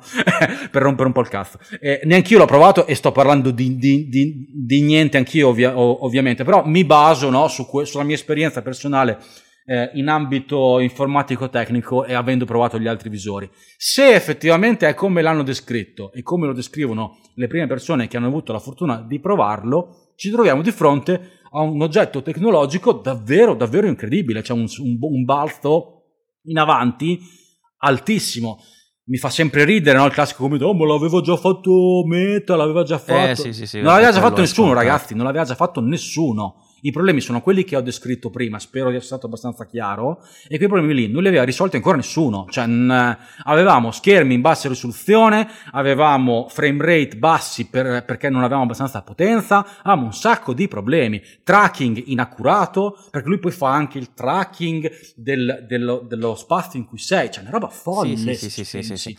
Vabbè, perché non è folle quel rilevamento del tuo occhio all'interno e poi la persona renderizzata sulla no, quello lì è proprio, è, quello è proprio Apple, no? Cioè nel senso, cazzo, hai già risolto tutto il resto? Lì c'è, evidentemente c'è qualcuno che ha detto, oh ragazzi, però abbiamo un problema, che sta roba qua ti isola troppo da, dal, dalle altre persone, no? Allora, sai, sai che cosa facciamo? Facciamo che tu giri il visore, ti inquadri te stesso, crei un modello 3D virtuale di, di, di, te stesso che utilizzo su un monitor esterno insieme al tracking degli occhi di cui ho appena parlato, che serve anche a quello, a, a beccare dove guardi, quando sbatti gli occhi, eccetera, e ricreo un te stesso virtuale che sì, usiamo anche nelle teleconferenze, no? in, uh, in video, sì, eccetera, sì, sì, però lo usiamo in un monitor esterno OLED che è freeform fatto a forma di visore ad alta risoluzione, cioè una roba folle. Cioè, poi la gente dice oh costa tanto, ma in realtà non costa un cazzo, giovani non costa un cazzo, è, è, venduto sotto costo sta roba qua. Dentro ha della tecnologia mo, mo che non ha senso. No. Cioè, non se tu senso. vai a considerare la lista dei componenti sotto costo, no. Sicuramente c'è il discorso dei 10 anni di sviluppo, cavolo. Ho visto anch'io veramente... la lista componenti che parlava di, di 1400 dollari, che è uscita prima della presentazione e ci potevo credere, ma io adesso che ho visto la presentazione non ci credo molto, sa Mauri? Io, io sono abbastanza convinto che se non è sotto costo vanno praticamente in pari perché hanno delle robe lì dentro che costano un botto, semplicemente costano tanto. Cioè... Anche se ci fosse un ricarico rispetto al singolo, alla singola sommatoria dei componenti, eh, cioè si dimentica tutto quello che c'è di sviluppo su questo aggeggio. Ma scherziamo? Poi si dimentica che non ha competizione sta roba qua, cioè non c'è, non, cioè non scordiamoci che se vuoi quel tipo di esperienza, che poi tu la voglia o meno, è tutto un altro discorso ovviamente. Certo. Cioè che questa roba sia utile o meno non ne abbiamo ancora parlato. Ed è infatti è lì che ti voglio. Ma attimo... non è quello il punto. Eh, cioè, finora abbiamo parlato de, diciamo, del breakthrough tecnologico che Apple è riuscita a mettere in piedi, che è senza precedenti, incredibile. Eh, per me costa anche poco, cioè è proprio è roba da nuts, no? È proprio roba da giù di testa. Tecnologicamente è fantascienza. Fino al giorno prima era roba che, era roba che non esisteva e che si pensava sarebbe arrivata dopo anni, no? Forse vedremo, chissà. Cioè, adesso esce il Quest Pro. Guarda, secondo me non è un caso che l'hanno presentato adesso e non tra, insomma, esce adesso il Quest Pro, no? Vabbè che, vabbè che Apple se ne sbatte le balle. Non, non gli frega niente. Comunque adesso esce il Quest Pro che tecnologicamente, cioè, fa ridere a confronto. Fa ridere, sì, sì, capito? Sì, sì. Eh, eh, ma loro dicono, eh, ma perché comunque noi miriamo ad un'esperienza più sociale, più eh, sì, chop, vabbè, però... d'altronde non potevano dire altro. Però io ti, ti, voglio un attimino parlare proprio di questo discorso dell'esperienza del Vision Pro. Ora tu giustamente dicevi questo discorso che non si può mm, parlare più di tanto ad oggi, però c'è comunque un aspetto secondo me molto interessante della presentazione di Apple e in generale di quello che ho visto realizzato con questo Vision OS che discosta, almeno nella mia percezione, questo sistema operativo e quindi l'uso che se ne fa di questo prodotto da tutti gli altri che ho visto finora. Cioè la parte di realtà virtuale, no? quindi di mondo eh, tridimensionale intorno a noi, praticamente è solo un accessorio di un determinato uso che puoi farne. Sì, marketing, anche quello è marketing di Apple, però eh, hanno scelto loro di comunicarlo così. Hanno, no. Esatto, hanno ecco. scelto, ecco, su quello mi volevo concentrare, cioè hanno scelto di comunicare un tipo di utilizzo che è diametralmente opposto a tutto quello che abbiamo visto finora, perché c'è stata anche, per esempio, la parte eh, più sulla, sull'oggetto 3D che può ric- ricordare quello che viene presentato come eh, tipo di utilizzo dell'HoloLens, per dire. Sì, sì. Eh, c'è stato anche il momento immersivo, per esempio, mentre guardi il film con l'ambiente tridimensionale, eccetera, eccetera. Però la maggior parte di quello che abbiamo visto sono sono state finestre bidimensionali sì. in un mondo tridimensionale. No? Produttività personale, eccetera, eccetera. E questa cosa. Eh, perché si realtà, gioca all'ecosistema Apple. A, a, me, a me ha convinto, cioè questa cosa che ad altri hanno detto, ma, ma, l'assurdità di utilizzare un aggeggio costosissimo per vedere le tue finestre davanti allo schermo più grandi o, o nel, nella, nella, stanza,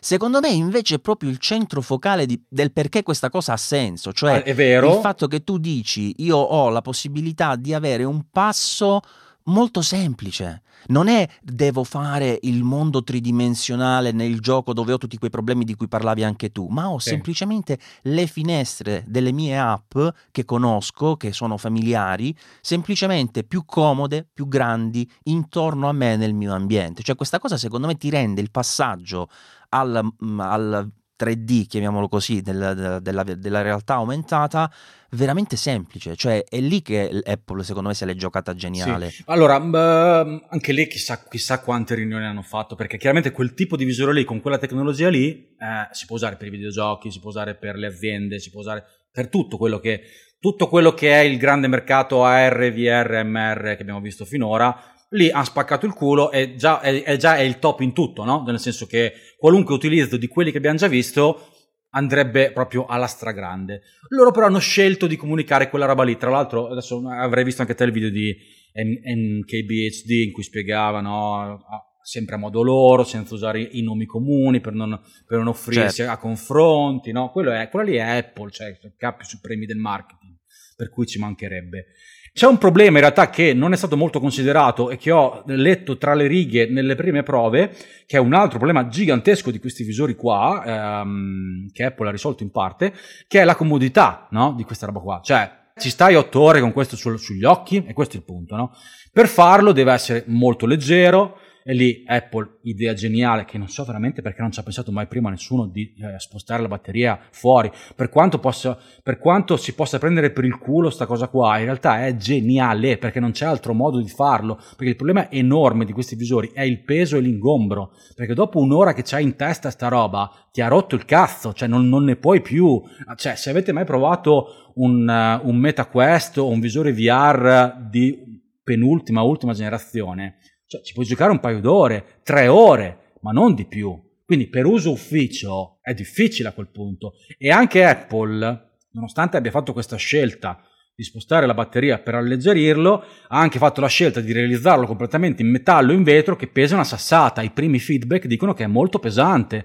Quindi, eh, anche se anche durante la, la, live commentavo bravi, cazzo che avete spostato la batteria, poi dopo vengo a sapere che in realtà pesa comunque tanto, allora che cavolo, cioè il problema, il problema principale è quello lì, no? Deve pesare poco. Perché eh. si sono fissati che devono sempre utilizzare questo stile di metallo È chiaro che come... farlo in plastica per loro è inconcepibile, deve essere anche un oggetto, cioè se costa 3.500, no? Se è un, un prodotto Apple, cazzo, deve essere una roba... Un, unibody fatta estratta da un unico blocco unico di alluminio con lo schermo. Oh, tra l'altro sentivo che il vetro ha una migliore trasparenza e fa um, funzionare sì, meglio vabbè, le dai. camere, i visori. Sì, cioè... Adesso quindi vuoi, vuoi, raccontarmi che se lo facevi in plastica i visori, cioè i no, sensori... Io non te voglio raccontare niente. No, no, no dico, ma le ho viste anch'io quelle, que, que, quelle interviste lì, dai, cioè, mh, mm, l'hanno messo in vetro perché il vetro è un materiale più pregiato, sicuramente ha delle, delle prestazioni migliori con i sensori, però non, cioè, non ci credo che cambiava la vita farlo in plastica. Che no, perché loro sono fissati, vedi eh, AirPods Max sì, che pesano sì, una sassata. Hanno la tecnologia e sanno che la concorrenza, tra l'altro, non, non riesce a fare sta roba. No? Prima quando parlavamo di portatili, cioè te dimmi qual è un altro portatile che per 500 euro ha un unibody in alluminio che non scricchiola, non si rompe, cioè, no? Cioè, l'Air e i eh, Mac, cioè, non è che sono costruiti meglio, sono costruiti proprio, è un altro pianeta cioè non hanno niente a che fare con i loro concorrenti. Sì, anche quelli eh. che sono esteticamente simili quando poi li prendi eh. in mano sono di un altro livello. Eh, Devi cazzo, arrivare no? a spendere comunque i prezzi che vende Apple per uh, avere qualità Appunto, simili. E quindi giocano su quello, chiaramente, eccetera. Comunque quello è un problema perché se, come, stato, come hai ragione, no? me lo vendi soprattutto sul lato produttività, eh, insomma, io non so se ci sto otto ore con quella roba lì e neanche quattro ce ne sto. Sto volando sul problema eh, diciamo mm, eh, dell'autonomia che è risolvibile attaccandoti a un trasformatore e vabbè va avanti all'infinito, non è quello il punto. La batteria dura due ore, però ha comunque un, un passante USB-C a cui ti puoi collegare. Quindi vai avanti all'infinito, ma, ma, non ci sto quattro ore con quella roba in testa. Ma secondo me non, non, vogliono che tu ci stia quattro ore, cioè io per come l'ho percepita, ne ho parlato eh, anche... Io in ufficio lavoro to, 4 più qua, 4, pausa pranzo 4. Cioè no, anch'io per carità, ma eh, eh. secondo me quello che volevo, volevo intendere è che non è stato tanto pensato come un prodotto da usare tutto il giorno, perché allora quando e semmai ci sarà, io spero ci sarà ovviamente la, la possibilità di avere una tecnologia che sia davvero trasparente, no? Cioè tipo gli HoloLens per capirci. Sì. Occhiali. Eh, cioè, allora, eh. il, l'ultimo step è quello che raccontavo prima, quindi occhi cibernetici, no? Cioè mi faccio togliere l'occhio, me ne faccio mettere un altro. 2050, no? 2050 avremo l'occhio, boh, forse anche prima, non lo so. Facciamo uno step indietro perché io non mi sono fatto neanche l'operazione agli occhi, che sono Bravo, un pifone. Anch'io, an- anch'io userò lo step indietro che è quello che abbiamo entrambi in faccia adesso, cioè degli occhiali, Gli occhiali, no? esatto. Quindi quando arriveremo lì, quindi riusci- saremo riusciti a ridurre il consumo talmente tanto da, dover, eh, avere, da, da, poter avere delle batterie talmente piccole da stare lì, lì, dentro, da avere degli schermi trasparenti a una risoluzione così alta, da bla bla bla bla, da avere dei sensori così piccoli da stare dentro le stanghette, eccetera, eccetera, avremo degli occhiali che saranno grandi come gli occhiali che abbiamo adesso in faccia io e te. Esatto, e okay. quelli, quelli saranno il prodotto vabbè, sicuramente il prodotto definitivo. Vision Pro Mark 6, Mark 7, no? Uh, vabbè, loro ne fanno uno all'anno, quindi forse anche Mark 20. Ma forse si chiamerà Però... proprio in un modo diverso, secondo me, perché sì, per come chissà. è concepito ad oggi sì. non può necessar- es- essere esattamente quel prodotto, cioè deve sì, avere uno, un, un, cambio proprio tecnologico netto, ovviamente, perché, perché, adesso c'è proprio la trasparenza eh, che ora non c'è. Esatto, però ti voglio dire, la cosa che eh, mi, mi, colpisce, secondo me, è che eh, in quel caso noi avremmo un prodotto, diciamo, diciamo all day, lo indossi è un accessorio, quasi un indumento che porti con te e fa parte della tua vita. Oggi quello che ha presentato Apple è più un dispositivo, io lo definisco esperienziale, cioè qualcosa che indossi per una esperienza, cioè certo. io sto lavorando al computer, in quel momento non mi basta la mia scrivania, ho bisogno di fare una call, contemporaneamente vedere il mio progetto e tenere sott'occhio le altre persone, eccetera, indosso quello e ottengo questo tipo di esperienza che con il mio schermo al computer difficilmente riuscirei a fare. Voglio vedere un video a casa e eh, sono da solo perché se lo facessi in Beh, compagnia però sarei un anche lì aspetta, se anche, se anche, la mia compagna ha un Vision, ha un Vision Pro, eh, cioè il multiplayer esiste, no? Chiaramente mm. cioè, parliamo di budget importanti, ma, ma in ogni caso io, cioè, la, la, il Mark 1 di sta roba per me non se lo compra quello che si vuole vedere il film a casa, ragazzi, cioè non è quello il punto, dai. Però tu scherzi, cioè tu, diciamo che tu lo hai davanti questo aggeggio, cioè tu non, non, proveresti a vederti un film su un 100 pollici su Marte, cacchio. Sì, ma non me lo comprerei perché la sera voglio vedermi Netflix, cazzo, no? Cioè, cioè, il Mark 1 sarà una roba da early adopter, grandi aziende, sviluppatori, il Mark 2, il Mark 3, il Mark 4 arriveranno ai, ai, ai, ai consumer, calerà il prezzo. È qui che secondo me molti stanno sbagliando guardando il Vision Pro, lo sai perché? Apple ha presentato questo prodotto in questo modo ed Apple non è per niente scema. Se l'ha presentato così è perché si è fatto un attimino due conti, ha fatto due conti in tasca ai suoi acquirenti e sa che spessissimo si comprano i Mac Studio da 3500, 4000, 2000 euro, Anche i MacBook Pro 16, esatto, MacBook Pro da 16 16 pollici di 5.000 euro che ci stanno in giro. Hai chiaramente ragione e c'è anche un altro discorso da fare che mi scordo sempre, è che è, eh, ogni volta che anch'io casco nel dire calerà di prezzo, è forse non calerà di prezzo perché in realtà questo è un oggetto che va a sostituire altri oggetti di app, cioè potenzialmente va a sostituire l'iPhone, va a sostituire il MacBook, va a sostituire il, uh, il Mac Pro, capito?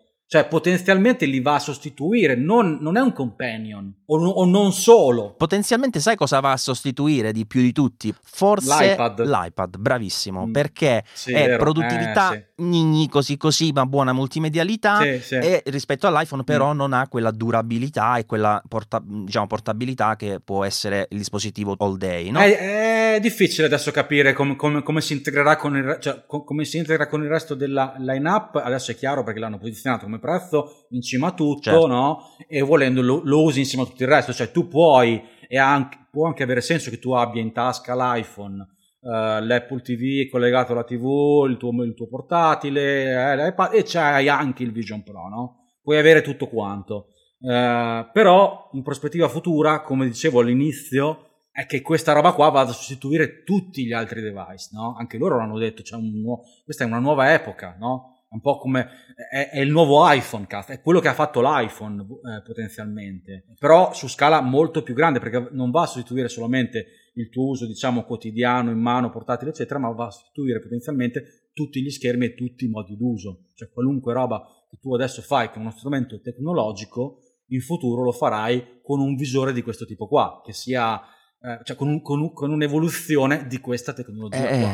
Che sia dentro i tuoi occhi, che sia un paio di occhiali o che sia un visore più leggero, quello è. Eh, tutto il resto non servirà più, perché nel momento in cui tu hai preso la visione dell'essere umano, a quel punto hai in mano tutti i possibili utilizzi fondamentalmente. E, que- e quella è la forza di, di, questo mercato in prospettiva, capito? Questa roba qua andrà, andrà, a sostituire tutto. Ma infatti sono d'accordo che il Vision OS è mm, quindi il sistema operativo su cui si basa il tutto. Sì. È quello rimarrà no? il vero elemento, diciamo, di svolta, esatto. se vogliamo, no? Della, di, del tutto, di tutto il discorso.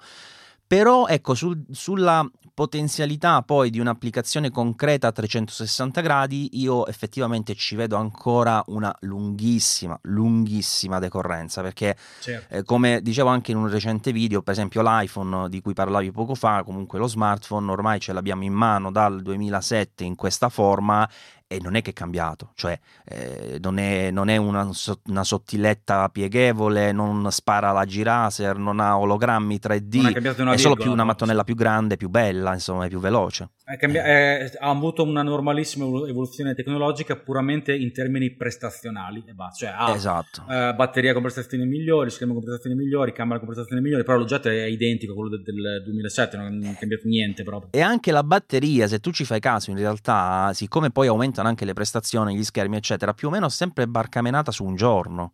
Cioè, certo, l'iPhone non è mai stato un telefono da tre giorni di batteria, per dirti. Sì, anche perché non serve tra l'altro. Eh, eh perciò anche lì mi chiedo, chissà il Vision Pro come evolverà, perché se mantiene questa esatta tecnologia e deve tenerti accesi due schermi sugli occhi, più un terzo per simulare i tuoi occhi, più i visori, cioè, sì. non lo so. Per quello comunque, ripeto che è un non problema perché il Vision Pro non è un oggetto portatile. Non cioè, lo è, esatto. un po' venuto così, ma eh, sono d'accordo. È una, è una roba da, da, usare seduti da qualche parte, per cui cioè, hai, hai, la presa elettrica lì, capito? Non è un, non è un iPhone, cioè, non è una roba che usi in giro per strada, cioè, mm, o, cioè, lo, lo, lo, devi usare seduto. La prima cosa che, che ho detto. Il, eh, il, limite più invalicabile che c'è ancora in tutte le applicazioni di realtà virtuale, aumentata o mixed reality è la motion sickness. Quella non, non, non c'è modo per ora, nessuno ha scoperto come risolverla. Quel problema lì è un problema gigantesco che cambia di persona in persona, tra l'altro, per cui c'è gente che non ne soffre minimamente, c'è gente che vomita, c'è gente che sta male, c'è gente che gli viene l'ictus, c'è proprio una roba folle. Per cui quello lì è un problema gigante. E quello lì non è risolvibile per ora e non l'ha risolto neanche Apple, per cui l'utilizzo ora è da seduti. Però te la posso dire una piccola, una piccola cosa? Nel video ehm, che c'è sul canale YouTube dedicato al Vision Pro che ha realizzato Apple, che dura un po' di più, te lo dico giusto perché magari non lo riconosci subito, quello che dura forse 10 minuti, una cosa del genere, c'è una parte anche piuttosto lunghetta in cui si vede una tizia in, una camera, non so se d'albergo o cosa, che lavora passeggiando con il Vision Pro nella stanza e ha tutti gli schermi. Sì, allora, in un ambiente limitato puoi stare in piedi perché anche quello è ricreato uno a uno nell'ambiente virtuale. Esatto. Finché, finché, è così non ci sono problemi. Io sto parlando di camminare, di correre, di muoverti in un, video, in un videogioco. Ah, sì, no? sì, sì, sì. Cioè, anche, anche il MetaQuest ti fa il pass-through e ti dice, ok, quanto è grande la, la tua stanza, no? Cioè ti chiede quanto è grande, la inquadri, crea dei, dei muri virtuali no? a, a, al di fuori dei quali tu non puoi muoverti, perché quello? Perché lui ha bisogno di ricreare un ambiente virtuale che sia uguale all'ambiente in cui sei, in modo tale che il movimento reale sia uguale al movimento virtuale, proprio per, proprio per non avere la motion sickness. Ma non esiste un videogioco alla Doom in cui tu corri e fai quella roba lì, capito? Se no sbrocchi, capito? Cioè ti va, ti va, ti va il cervello certo. in pappa.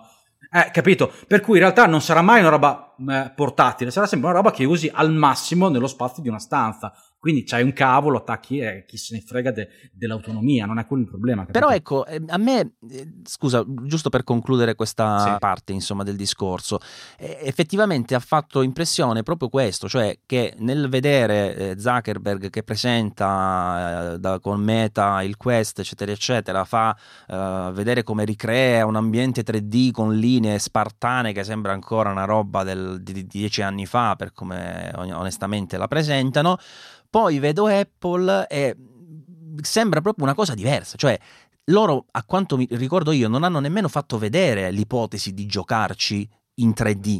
Hanno fatto vedere giocare con uno schermo 2D nello spazio 3D. Sì, sì, bravo, bravissimo. Allora, quello intanto è, è, è, colpa di Zuckerberg che ha sputtanato la VR negli ultimi anni proprio nella maniera pe- peggiore, facendo proprio esattamente quello che non fa Apple, cioè tirando fuori le cose mano a mano che le sviluppava pensando che la gente comune abbia il cervello di uno sviluppatore che ha l'intelligenza di capire che quello è un prototipo e che vede le prospettive e non solamente quello che ha di fronte agli occhi, no? Cioè, cazzo, gli avatar di Meta manca avevano le gambe fino a poco tempo fa, proprio per i motivi detti, cioè, mh, perché non, non, servivano le gambe, perché tanto servivano unicamente per fare delle riunioni in cui tutti erano seduti, bla bla bla bla bla, no? La, la qualità grafica era molto bassa, anche qui per i motivi detti, perché non c'è la, una, una, potenza di elaborazione tale da riuscire a, a, elaborare quella roba lì alla risoluzione giusta per uno schermo che ha 5 mm o un centimetro da, dagli occhi. Cioè, sono quelli i problemi. Sono problemi tecnici che uno che è dentro capisce perfettamente, riesce a apprezzare, diciamo, il, la sfida che sta affrontando Meta e il modo in cui lo sta risolvendo ma che la persona comune a cui lo fai vedere dice cos'è sta merda, no? Perché è abituato a vedere, che ne so, cioè i videogiochi di oggi, cazzo, no? No, quella merda lì. Solo che quella merda lì in realtà non è una merda se sai di cosa parli, ma è chiaro che non è quello il modo di, di presentare le cose. Quando Zuckerberg dice che eh, la realtà virtuale è il futuro, è quello di cui parlavamo all'inizio di, uh, di questo podcast, cazzo, no? Cioè, è, quello, è quello di cui si parla da anni, non ha inventato niente. Si è un po' appropriato di quello che sarà il futuro per, per, per tutti quelli che sanno più o meno com, com, come sta evolvendo la tecnologia. Ha rinominato Facebook in meta perché il metaverso è quello di cui stiamo parlando, no? Cioè un universo che è a metà tra, adesso non, non, non, è in quel senso, però è a metà tra la nostra realtà e la, e la realtà aumentata, bla bla bla bla bla bla. No? Quindi si è preso un po' quella roba lì, un po' perché in quel periodo, adesso non voglio divagare un'altra volta che sono veramente il campione del mondo, però Uh, in quel periodo Facebook uh, era uh, me, Facebook uguale merda perché, per tanti, perché c'erano stati tutti gli scandali legati alla privacy, bla bla bla bla. Aveva bisogno di parlare d'altro. Probabilmente i suoi laboratori di ricerca e sviluppo avevano, si era già comprato Oculus, quindi aveva già qualcosa di buono. E quindi il buon Marchetto ha detto: Sai che c'è? Adesso noi puntiamo tutto sulla, sulla realtà virtuale, no? cambiamo addirittura nome, si chiamiamo Meta come il metaverso, e quello è il futuro, e noi siamo quelli che lo stanno facendo meglio meglio perché siamo gli unici che ne parlano. In realtà tutti stavano sviluppando quella roba lì. Lo stesso discorso si può fare adesso per l'intelligenza artificiale, che sembra che c'ha GPT sia, no, cazzo, hanno scoperto, hanno scoperto un cazzo, hanno scoperto quello che stanno facendo tutti quanti. È successo che eh, un paio di, eh, di, anni fa qualcuno si è, si, è, si è, accorto con un algoritmo eh, particolare che attraverso il sistema delle probabilità si riuscivano a generare cose e a fare ma, ma, machine learning come mai si era fatto prima in contemporanea Nvidia aveva sviluppato dei computer che messi in parallelo riuscivano a risolvere que- que- que- quella potenza di e- elaborazione, OpenAI non ha fatto altro che tirarlo fuori prima degli altri, anche se era in, in stato embrionale, e adesso tutti dicono, oh, me l'aveva già fatto, no, di solito l'aveva già fatto. Però in realtà anche loro potevano un po' aspettare, era meglio se aspettavano, perché c'è stato un bel casino. Ma non voglio divagare sulla questione AI, magari, su cui magari faremo un'altra puntata.